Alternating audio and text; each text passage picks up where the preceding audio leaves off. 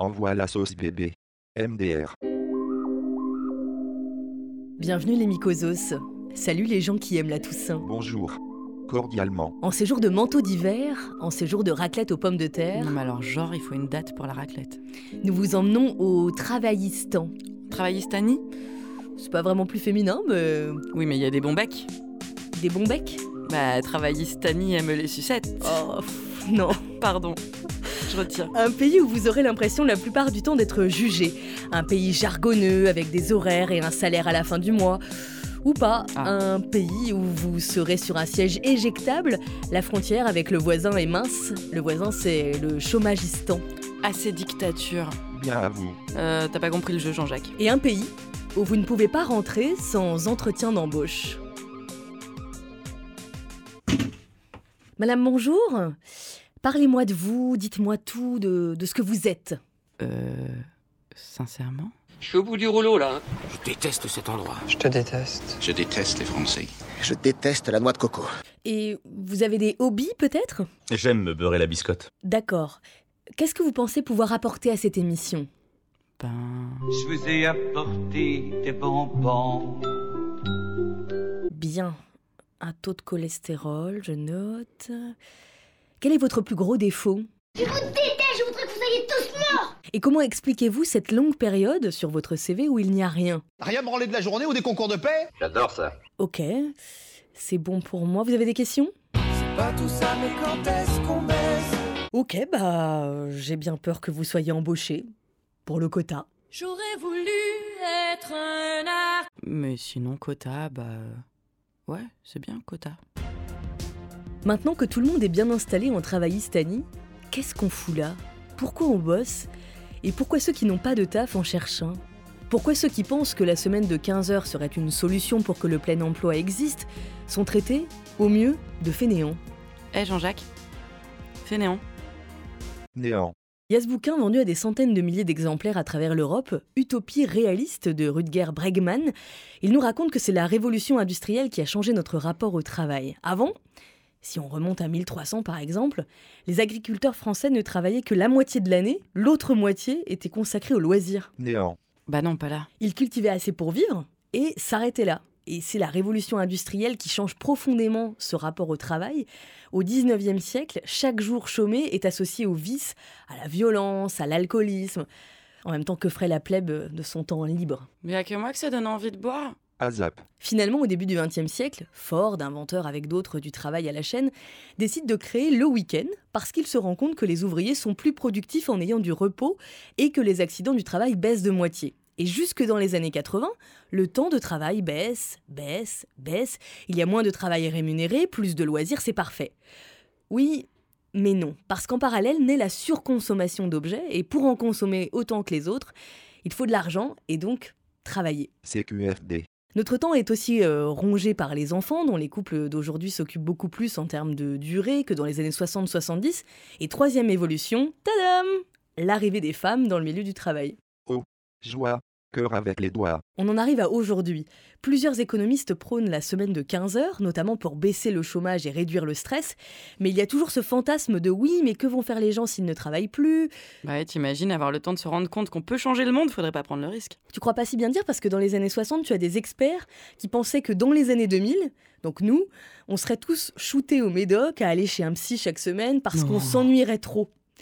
L'ironie, c'est que certes, les gens vont bien chez le psy toutes les semaines, mais c'est justement parce qu'ils ne s'ennuient plus assez et que les jobs les mieux payés ne sont pas forcément ceux qui ont euh, le plus de sens. Aujourd'hui, le, travail est une denrée rare, mais on le valorise presque comme un passe-temps, voire le cœur de notre identité. Le nombre de gens qui te demandent en soirée ce que tu fais avant même de savoir comment tu t'appelles.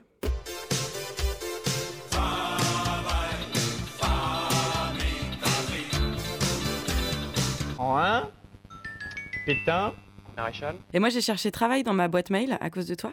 Et le premier truc qui est arrivé, c'est un mail de Les Républicains. Parce que tu reçois des mails de les républicains, normal. Oui, bah tu sais, Garde tes amis près de toi et tes ennemis encore plus près. Dawson? Presque, le parrain. Bon, et ben en tout cas, ils ont fait un questionnaire de la refondation à leurs militants pour savoir quelles étaient les valeurs que les républicains devaient porter. Et bah figure-toi que en un, ce qui arrive, c'est le travail, ce que je trouve complètement gland. Langage. Oui, bah chêne, fruits, gland, dans ta face. Complètement gland, donc le travail comme valeur absolue, comme si le fait de travailler c'était une fin en soi. Comme si aussi le travail avec un grand T ça existait, que tout était pareil, comme si le taf de l'assistante sociale ça portait la même valeur morale que, que le taf du banquier qui spécule vers la ruine, que le travail de la sage-femme ça avait le moindre bout de valeur commune avec le travail du trader, et ça me gonfle terriblement que le travail soit en soi une valeur absolue plutôt que, que le savoir ou la solidarité par exemple. Mais il faut dire que c'est bien pratique pour y opposer l'assistana, de l'artiste branleur, du RMiste abuseur, du qui se la coule douce instituteur, des bons à rien, des vieux cassés, des handicapés, des chômeurs. Oh, le chômeur, monstre déliquescent, kryptonite de la sacro-sainte valeur travail. Hashtag Laurent Wauquiez, mais bref. Oh là là, tu es vraiment très rebelle, Claire. C'est ta pilule ou c'est ton portable qui s'enflamme dès que tu dis Laurent Wauquiez? Ah non, mais c'est parce que je dois appeler Pôle emploi. Bonjour. Bonjour. Pôle emploi à votre service. Merci. Ce numéro n'est pas surtaxé. Encore heureux. Pour accéder à nos services, appuyez sur la touche étoile. Mon cul. Langage. Tu dis que tu fais quoi d'ailleurs comme métier? Journaliste? Ah non, enfin, ça dépend à qui. Au coiffeur et au, au médecin, euh, en général, je dis que je travaille dans l'informatique. Ça, ça coupe court à la suite de la conversation. Non mais si tu disais la vérité, ce serait quoi? Hum, auteur, autrice Les gens te regardent pas bizarrement quand tu dis autrice? Bah, ça fait chelou, mais euh, en gros, pour te la faire courte, c'est quand même un mot qu'on utilisait complètement pour de vrai à l'époque de Molière, par exemple. De la même façon qu'on dit acteur, actrice, on disait auteur, autrice. Horodateur. Horodatrice. Aussi, mais c'est un objet quoi. Quel casse-bonbon Casse-bonbonne. Ok, je vais être témoin à votre mariage. Ouais, non, merci. Alors bref, pourquoi on a gardé actrice et pas autrice? Eh bah, euh, grosso modo, l'actrice, on considère que c'est surtout un corps et qu'elle n'est que l'interprète d'un texte écrit par d'autres. Donc ça va, ça, ça peut être un métier de gonzesse. Euh, Alors que autrice, utiliser son petit cerveau, non, non, non, non, non.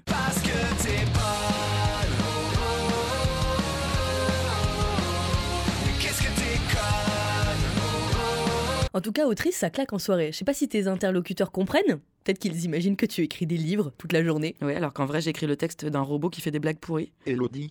Que disent les sept nains quand ils reviennent d'un restaurant de fruits de mer? Je sais pas. Eh oh.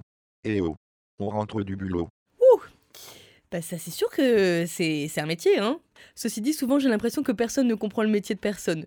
Le nombre de regards vides que les gens se lancent. Ah, t'es urbaniste, ok, ok, ok, ok. T'es chef de projet. Hmm, Ok, ok, ok.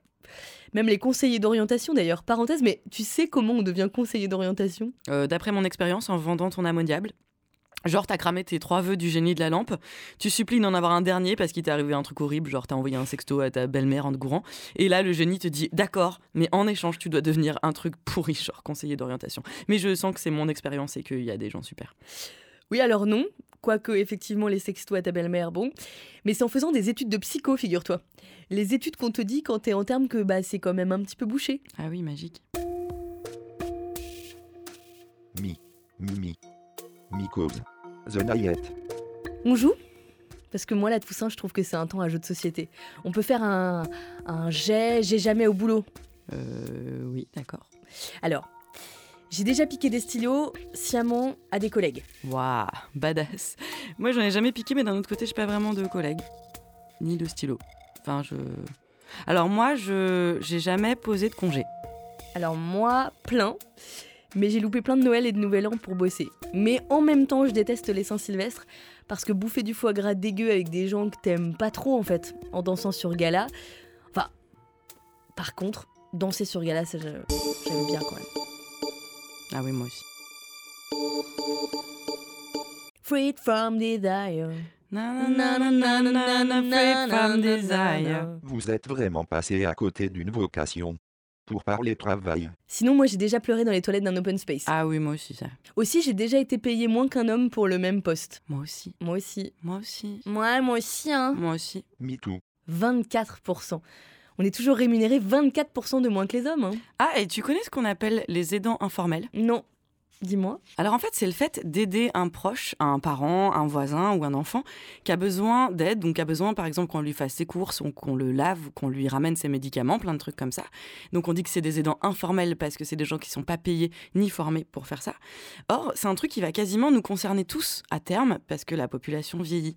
Or, quand tu regardes comme ça la proportion d'hommes et de femmes qui sont aidants informels, ça paraît à peu près bien réparti. Ah ouais? Bah champagne. Que Chambomy. Ouais, enfin, t'enflamme pas. Parce qu'en regardant de plus près, en fait, plus le volume d'aide augmente, plus le nombre d'heures dans la semaine dédiées à l'aide augmente, plus ce sont des femmes. Alors, Hmm. pourquoi?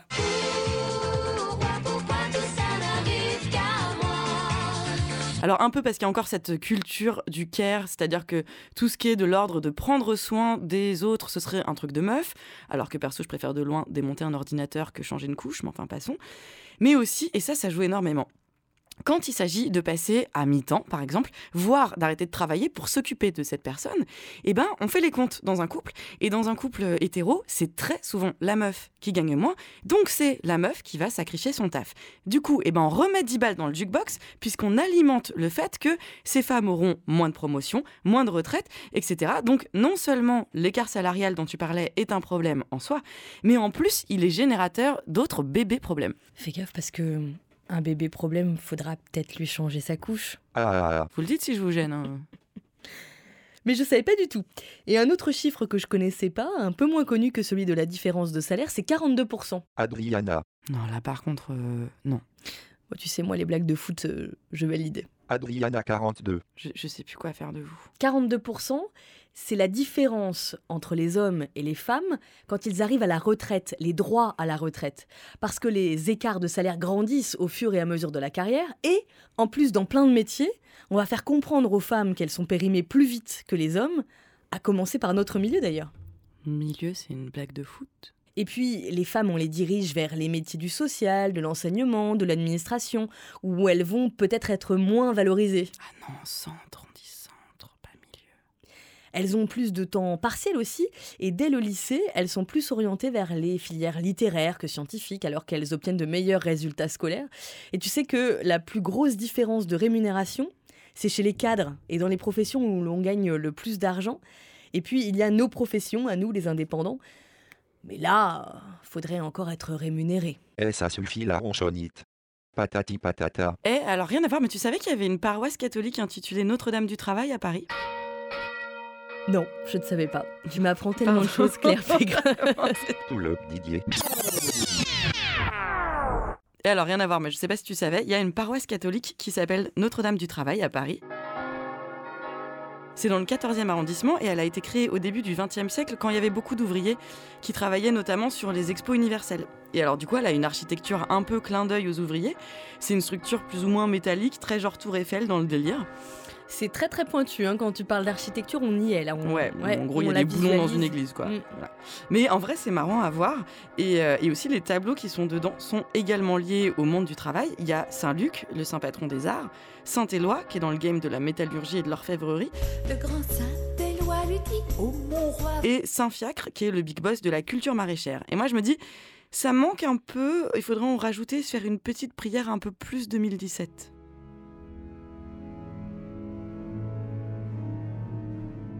Notre Père, qui êtes aux cieux, Sixième étage, tour 22.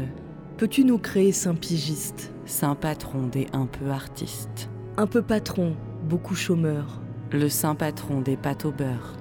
saint pigiste, priez pour nous, Quand on doit réclamer nos sous. parce que vous bossez pour la gloire? Alors l'argent c'est accessoire. Si Monsieur le Pape nous envoie, Des apôtres, genre Saint Paul emploie, j'oublierai toutes les saloperies. que l'Église a un jour commis. J'ai pas de tapis pour cacher dessous. Pas grave, j'irai voir Saint Maclou. Amen. Pôle emploi à votre service. La dernière fois que je les ai appelés pour une raison obscure à base de je ne comprends rien au courrier que vous m'adressez, vous me demandez une attestation qui date de 2014 que je vous ai déjà envoyée deux fois, et si c'est une autre attestation que vous voulez, je ne l'ai pas et je n'ai plus le même employeur. Et donc c'est un peu complexe de la retrouver, mais quand même, prière Notre-Dame du Travail s'il vous plaît, payez-moi un petit peu quand même. Et ben la dernière fois que je les ai appelés, j'ai attendu 24 minutes pour avoir quelqu'un au téléphone qui m'a renvoyé vers quelqu'un d'autre, qui m'a renvoyé vers quelqu'un d'autre, et puis j'ai fini par avoir une meuf qui me dit OK, je regarde votre dossier. Elle me met en attente et là, le serveur de Pôle emploi me raccroche au nez. Le circulaire B65 Concernant le laissez-passer A39 Oh non, c'est certainement le service des messages et nouvelles circulaires provisoires qui ont mis nous prévenir. C'est au rez-de-chaussée, escalier 2, couloir U, allons-y.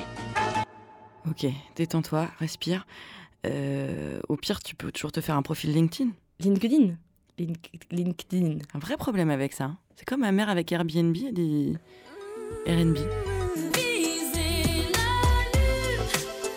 fait pas peur. Désolé, j'ai pas pu m'en empêcher. Casse des diamèles. Bon alors qui dit travail dit loi travail quand même. Et alors on peut pas revenir sur tout, mais juste un petit point. Si t'as bien suivi, Hello, la loi travail c'est super, c'est win-win, c'est plus de trucs pour tout le monde, plus de pognon pour les riches, plus d'emmerde pour les pauvres. Tout le monde est content. T'es sur le site de la France Insoumise là. Non, sur le site de Lidl. L'idole des jeunes. Bref, alors, une des conséquences des ordonnances qui réforment le Code du travail, c'est le plafond d'indemnisation au prud'homme en cas de licenciement abusif. Et c'est ce que dénonce le collectif Ordonnance Non Merci. Alors, le gouvernement leur répond que ils ne plafonneront pas les dommages et intérêts dans des cas de discrimination et de harcèlement, parce que dans ce cas-là, il y a atteinte à l'intégrité de la personne. Là, tu te dis, bon, quand même, formidable, c'est quand même toujours ça de sauver, mais en fait, non. Il faut savoir que euh, en cas de harcèlement sexuel, une salariée, oui, c'est souvent une salariée, peut rompre son contrat de travail unilatéralement en suivant une procédure d'urgence un peu particulière et qui fait qu'elle n'a plus à remettre les pieds au travail. Cette procédure qui est liée à un harcèlement sexuel est automatiquement requalifiée en licenciement abusif par les prud'hommes, ce qui peut ouvrir le droit à des indemnités. Or, dans ce cas précis, les indemnités seront quand même plafonnées parce que techniquement, c'est la salariée qui a mis fin à son contrat, peu importe pour quelle raison. Et ce qui est marrant, c'est que trois clics plus loin sur un autre site officiel en .gouv, on nous dit que les conséquences du harcèlement sexuel pour la victime sont nombreuses. Insomnie, dépression, angoisse, perte de confiance, tentative de suicide. Du coup, tu te dis pourquoi? Parce que c'est notre projet Ah oui, pardon, j'oublie tout le temps. Ah, et autre petit changement, la médecine du travail. Depuis la loi El Khomri, qui est passée début 2017, globalement, on a réduit le nombre de visites à la médecine du travail. Et entre autres, en cas de grossesse euh, déclarée, c'est à la salariée elle-même de prendre rendez-vous auprès du médecin du travail. Ce n'est plus systématique. Alors tu peux dire, bon, ça va pas changer grand-chose, que ce soit à l'employé de, de- de demander ce rendez-vous, mais croire que c'est toujours simple, ne serait-ce que de prendre un rendez-vous, c'est oublier le rapport de force employeur-employé qui est rarement en faveur de l'employé Au jeu du chat et de la souris, c'est rarement la souris qui gagne. et la pression qui existe dans certains cas, ne serait-ce que pour aller aux toilettes. Par exemple, l'an dernier, il y avait eu cette jeune femme caissière à Auchan, enceinte, qui avait fait part de violentes douleurs, qui demande plusieurs fois à aller aux toilettes, on lui refuse, et quand elle finit enfin par pouvoir y aller, elle se rend compte qu'elle avait fait une fausse couche, là, sur sa chaise de caissière. Youpi. La vie au champ, elle change la vie. Ah, le travail et la maternité. Ouais. Alors, vous nous plaisez bien, mais je vois que vous avez 30 ans. Vous avez un mec? Illégal. Non, mais je veux dire, les enfants, vous en avez ou non? Non, enfin, eh, vous en voudriez dans un avenir proche? Illégal. Ouais, mais vous faites chier, les gonzesses. Bon, bah, vous êtes pas prise, et puis c'est tout. Mais mec, comment tu les as eus, toi, tes enfants? Il y a bien eu une femme, quelque part, qui a posé un congé mat. T'étais bien content, non? Et puis comment t'es né Moi, je le trouve pas si antipathique. Il n'y a pas qu'à l'embauche, il y a après le congé mat aussi. Je vous redonne un chiffre, parce que j'aime beaucoup les chiffres. 36% des femmes estiment qu'elles n'ont pas retrouvé l'intégralité des fonctions qu'elles occupaient avant de devenir mères. Un chiffre qui grimpe à 44% chez les cadres. Décidément, les cadres. Mais pourquoi? Parce que les cadres ont plus de responsabilités Et que bon, euh, que les femmes bossent d'accord. Que les femmes travaillent alors qu'elles ont des enfants. Bon, ok. Mais alors que les femmes travaillent dans des postes à responsabilité en étant mères, non, là faut pas, faut pas abuser non plus. Ah bah c'est ce que je dis. Vous voyez, on peut être d'accord. N'empêche, ça doit être lourd à porter de bosser au pôle emploi. Moi, je crois qu'un des tafs les plus humiliants que j'ai fait, à part Mère Noël, c'était distribuer des bons de réduction pour une marque de sacs poubelle en combi déboueur 100% rose, en sortant d'un camion déboueur tout repeint en rose. Ouais. Moi, j'ai pas eu de métier improbable, en tout cas pas, à- pas à ta hauteur. Mais euh, je me suis déjà extrêmement ennuyée, mais là, à m'en rendre malade. Tu sais que ça s'appelle le bore-out, quand tu te t'ennuies à ce point-là au travail. C'est dans la même catégorie que le burn-out ou le brown-out. Un salarié qui aurait des tâches absurdes à effectuer chaque jour et que cela rendrait dingue. C'est ça le brown-out. Et puis le burn-out, c'est le syndrome d'épuisement professionnel, comme le disent nos amis de l'Académie française qui sont très très fâchés de, de tous ces anglicismes. La faute à qui? Aux très méchants médias. Évidemment aux médias. Dans tous les cas, on aura recours aux termes français et on évitera de faire usage de ce mot anglais. Merci Alain Finkielkraut. Et je lisais il y a peu un bouquin de la sociologue du travail Lise Guignard. Et ils sont plusieurs sociologues et médecins du travail en France à dire oui, il y a des burn-out, mais est-ce que c'est pas l'arbre qui cache la forêt? Parce qu'il y a surtout des maladies liées au travail, des maladies cardiovasculaires de plus en plus, des maladies liées aux pesticides ou à d'autres produits utilisés dans le cadre du travail, et que ce sont ces maladies-là qui tuent le plus en France aujourd'hui. Plusieurs dizaines de milliers de personnes par an, c'est colossal, et on en parle effectivement assez peu, en tout cas moins. Travailleurs. Travailleuses. Ouais, et bah à propos de ça, Hello, je crois que c'est l'occasion de faire un petit point culture et de faire découvrir un objet audiovisuel de qualité à ceux qui ne le connaissent pas encore. Figurez-vous, mes petits lapins, que le MEDEF a lancé sa web télé. Avec donc une web série dedans, et je vous invite à découvrir ça, ça vaut son paquet de cacahuètes. Par exemple, il y a un épisode intitulé Ils inventèrent la pénibilité. Ça commence comme ça. Il était une fois un beau pays. Ça, c'est nous. Qui avait une grande histoire, de belles entreprises, des citoyens motivés et entreprenants. Donc jusqu'ici, tout va bien dans la start-up nation formidable. Seulement voilà. Ce grand pays avait un défaut. Il aimait, adorait, aduler la complexité. Oh oh, tu sens que ça tourne mal. Et une fois qu'ils eurent réussi à bien se compliquer la vie, ils se demandèrent quoi faire de plus. Oh bah oui, tiens, je me demande. Ils décidèrent de compliquer le travail. Ah, mais comment? Alors, ils inventèrent la pénibilité. Ah tiens. Voilà, alors je sais, ça doit être en train de pleurer dans les chaumières, hein, mais j'arrête, euh, pauvre petit patron. Donc, t'as compris, remballe tes maladies cardio burn-out parce que travailleurs amiantés, ouvriers au dos pété, techniciens du nucléaire contaminé, allez bien vous faire voir, c'est décidé, ce soir, je vais mettre un cierge à Saint-Pierre-Gattaz parce que j'ai vraiment trop de peine.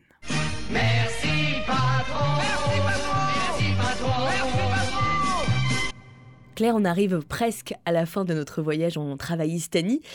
Et perso, ça m'a manqué de ne pas évoquer la gestion de collègues relous. Je parle pas de toi, hein, mais comme c'est un domaine où je suis assez experte, ce que je te propose, c'est que je m'auto-interview. Moi d'abord, moi, moi, moi d'abord. Moi d'abord, moi, moi, moi d'abord. Moi d'abord. Elodie, bonjour. Une question nous taraude. Comment éviter de fracasser le crâne d'un collègue qui serait en face de vous à longueur de journée, dont vous ne supportez ni le rire, ni l'odeur, qui est sadique et désagréable, qui n'en fout pas une, mais qui dit à tout le monde que sans lui, vous ne seriez personne? Je sais pas comment le prendre. Alors là, Elodie, euh, c'est une bonne question.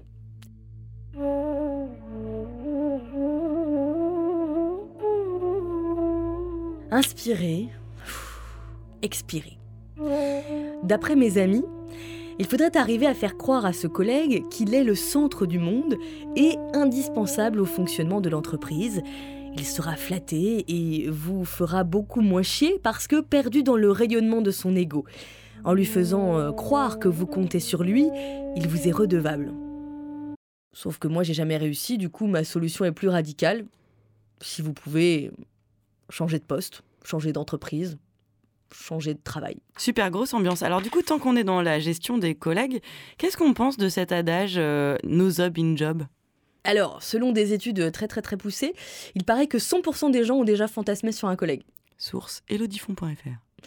Mais selon le magazine Elle, autre source, 60% des femmes qui ont couché au taf se disent après que bon, c'était pas la meilleure idée du monde. Ah bon dommage. Ouais, moi je pense que no job in job, c'est une bonne euh, maxime. Mais non voyons. Je me dis même que c'est mieux.